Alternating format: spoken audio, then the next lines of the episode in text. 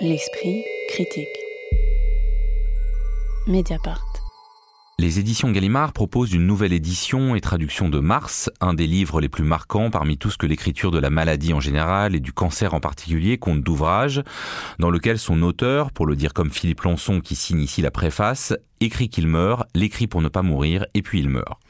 Mars constitue l'unique livre de Fritz Zorn, c'est-à-dire colère, pseudonyme de Fritz Angst, c'est-à-dire angoisse, écrivain suisse mort à Zurich en 1976 à l'âge de 32 ans, qui fait autant le récit de sa maladie qu'il atomise la bonne société, le milieu bourgeois familial dont il est issu, en partant de l'idée que sa tumeur cancéreuse renfermerait des larmes ravalées, comme si, je le cite, toutes les larmes que je n'avais pas pu et n'avais pas voulu verser dans ma vie s'étaient rassemblées dans mon pour former cette tumeur.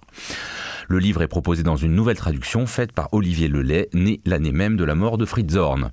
Alors, puisque c'est pour cela que nous en parlons aujourd'hui, commençons avec euh, la question de traduction. Est-ce que vous avez ressenti la nécessité de cette nouvelle traduction, même si certaines phrases parmi les plus connues du livre, hein, par exemple la première, je suis jeune, riche et cultivé et je suis malheureux, névrosé et seul, et la dernière, je me déclare en état de guerre totale, sont identiques à la traduction précédente Alors, j'ai comparé moi quelques paragraphes, notamment des paragraphes que j'avais beaucoup aimés à première lecture. J'ai comparer les deux traductions, mais alors pas dans la totalité. Mon, sentiment, c'est que la nouvelle traduction est plus fluide, plus insolente, plus ironique. Il y a plus de panache en fait dans la nouvelle euh, traduction et que l'ancienne avait peut-être un côté euh, scolaire, mais qui me plaisait aussi en fait, qui me touchait. Euh, c'est-à-dire que c'est deux manières de faire le récit, mais j'en parlais avec un, auteur qui s'appelle Victor Gestin, et on remarquait ensemble qu'il y avait dans l'ancienne traduction un côté euh, dissertatif en fait dans la structure du livre comme dans les phrases, qui marquait une sorte d'urgence vitale comme ça, à expliquer, bien expliquer son petit problème avant de mourir avec un côté petit a, petit b, qui est très touchant en fait, qui montrait aussi que ce Fritz Zorn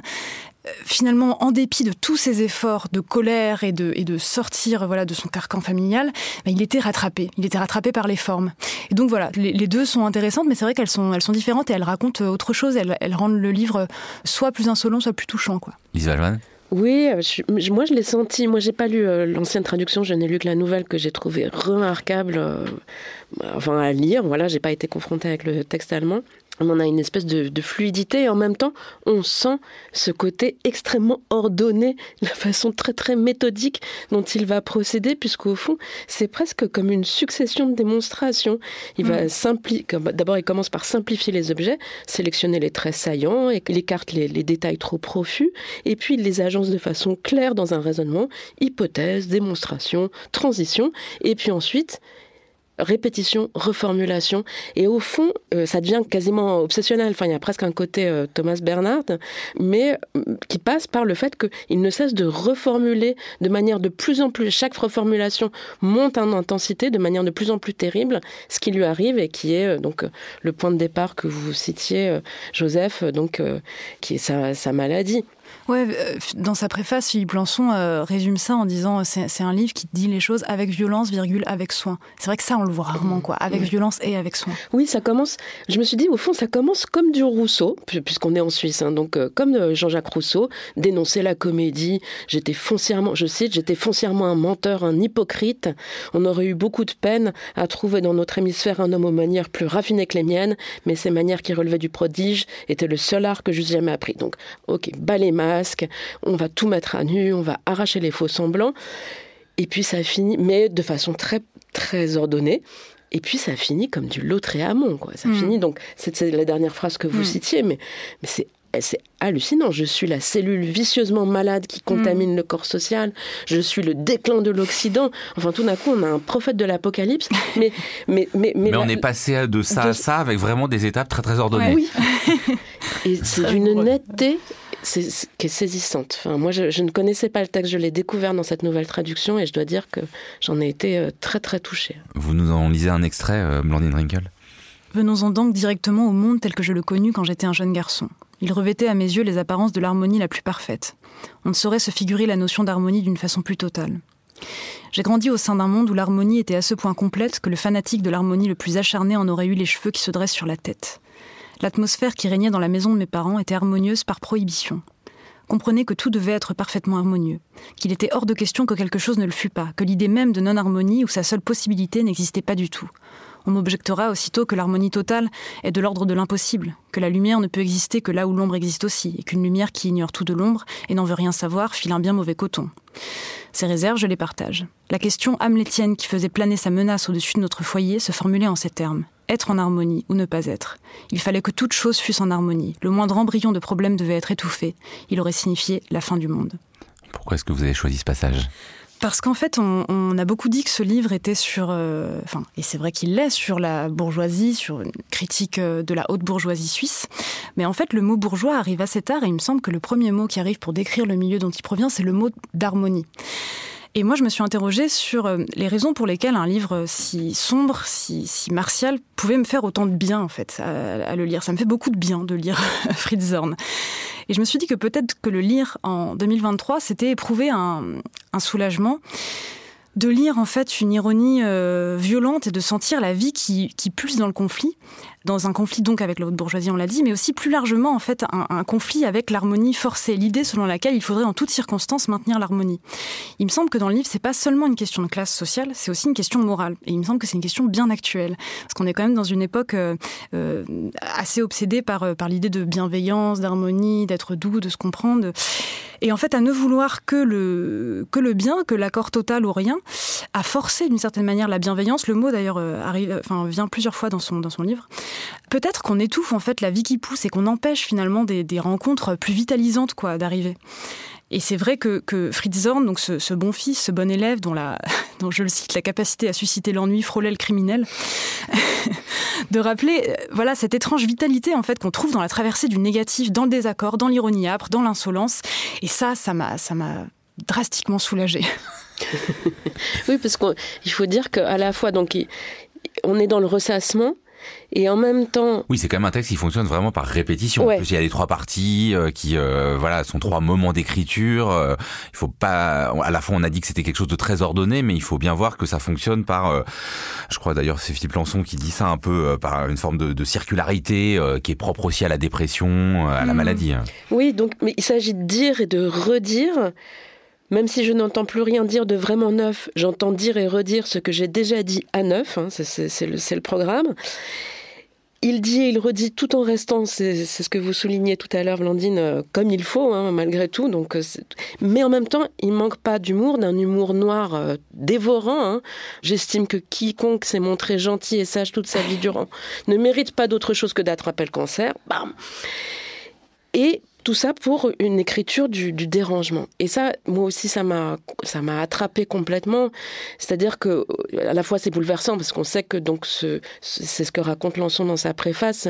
Il a appris que son livre allait être accepté, enfin, était accepté par un éditeur et allait être publié la veille de sa mort. Et il meurt à 32 ans, donc on, le lit, euh, voilà, plusieurs décennies plus tard quand même, avec cette émotion, cette émotion d'une écriture qui réclame la volonté de, déranger. Je le cite encore, je crois que si la volonté de ne pas déranger est si néfaste, c'est parce qu'il est précisément nécessaire de déranger. Et, de fait, ce dérangement, il continue de résonner pour nous euh, dans cette reparution. C'est assez saisissant. Mais quand même une question qu'on peut se poser. Donc on lit euh, voilà ce, livre euh, quasiment un demi-siècle après euh, sa parution. Philippe Lançon dans sa préface dit que ça a été un coup de canon et donc on Fritz Horn hein, développe l'idée que le cancer dont il est atteint est, je cite, une maladie de l'âme dont la seule chose que je puisse dire est qu'il est heureux qu'elle se soit enfin déclarée. Il y a quand même deux ans après un autre livre très important hein, sur la maladie qui est le livre de Suzanne Sontag sur la maladie comme métaphore. Donc elle, elle s'insurge à la fois contre entre euh, bah, des descriptions très métaphoriques de la maladie, mais l'idée d'appliquer les termes de la maladie à d'autres domaines du monde. Là, il se situe où euh, sur euh, dans le risque de la maladie euh, Fritz Zorn? Parce qu'on est un peu quand même dans l'idée que la maladie parce que la, bon l'idée que le cancer est une maladie de l'âme on peut cliniquement en discuter. Surtout maintenant 50 ans après que on connaît mieux la cette maladie même si on n'en sait toujours pas tout. Je me suis un peu demandé où est-ce qu'il se situait. C'est-à-dire qu'il n'est pas du tout dans les mièvreries des fois qu'on a autour de la description effectivement métaphorique de la maladie. Et pourtant on est dans l'idée que le cancer concentre un problème d'âme sociale non? Ah, je pense qu'il écrit quand même ça en 76, euh, qu'il faut vraiment le rappeler. Il n'avait pas les connaissances qu'on a aujourd'hui. Et puis, c'est une écriture disproportionnée. Enfin, je pense que c'est vraiment. Euh, euh, Philippe Lançon en parle aussi en disant que c'est un c'est un orage, quoi. C'est un orage violent qui passe, et comme les orages violents quand ils passent, qui finit par éclairer le paysage. Et il y, a cette disproportion. C'est pas un texte juste. Enfin, c'est un texte où il y a plein de saillies très justes. À des endroits, bien sûr, on a envie de souligner des phrases, les apprendre par cœur. ça, nous donne des armes. Mais mais il y a plein de choses qui sont complètement injustes. Et, et d'ailleurs, le, l'ironie, l'humour euh, émane de ça aussi, quoi. Et donc, je pense que son traitement de la maladie, en fait, il est, c'est, pas, ouais, c'est pas juste. Oui, ça, je pense que ça a en effet vieilli enfin, de ce point de vue-là, mais il y a d'autres choses qui ont beaucoup vieilli dans le texte, des considérations très vitaliste, très inspiré de Wilhelm Reich, qui confondent sexualité et amour. Je crois qu'aujourd'hui, on voilà, on n'aurait plus exactement les mêmes convictions.